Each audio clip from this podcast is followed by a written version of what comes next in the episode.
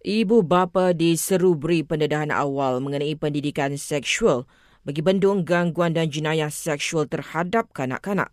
Berikut nasihat Pegawai Sosial Pusat Kesedaran Wanita, Puan Hasmah Maria Ahmad Bakhari seawal tiga tahun. Lagi awal lagi baiklah pendedahan diberi kepada kanak-kanak. Okey, kerana kepada umur tiga tahun, dia punya pengembangan dia dah pandai cakap. Kita boleh menggunakan gambar raja, tunjuk anggota badan. Ha, antara lagi tips yang boleh kita uh, gunakan untuk ajar tentang sentuhan selamat dan tak selamat ni, boleh juga uh, lakukan role play. Bermaksud macam berlakon dengan kanak-kanak. Tunjuk situasi. Uh, contoh, jika ada pegang punggung, okey, macam mana kanak-kanak boleh berkata tidak tu. Beliau juga tegaskan pendidikan seksual perlu ditekankan kepada kanak-kanak anak lelaki kerana ramai dalam kalangan mereka turut mengalami gangguan atau mangsa pedofilia.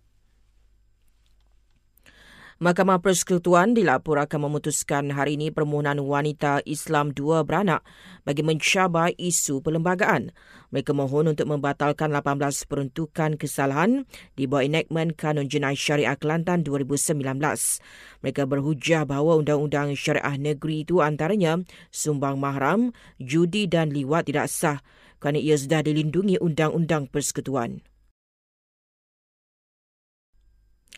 Kementerian Pengangkutan akan keluar kenyataan berhubung kenyataan tular kenderaan seorang menteri mengikuti rapat sebuah ambulans ketika kesesakan trafik di Lebuh Raya Utara Selatan Sabtu lalu.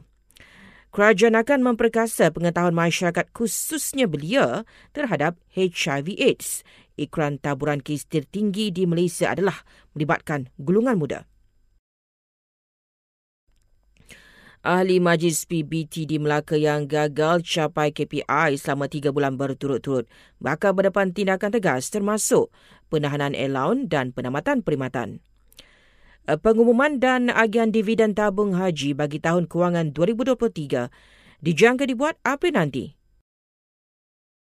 Dan konsert Coldplay di Stadium Nasional Bukit Jalil November lalu catat kehadiran penonton paling tinggi sepanjang kejayaan mereka iaitu hampir 82,000 orang dan untung kasarnya 52 juta ringgit.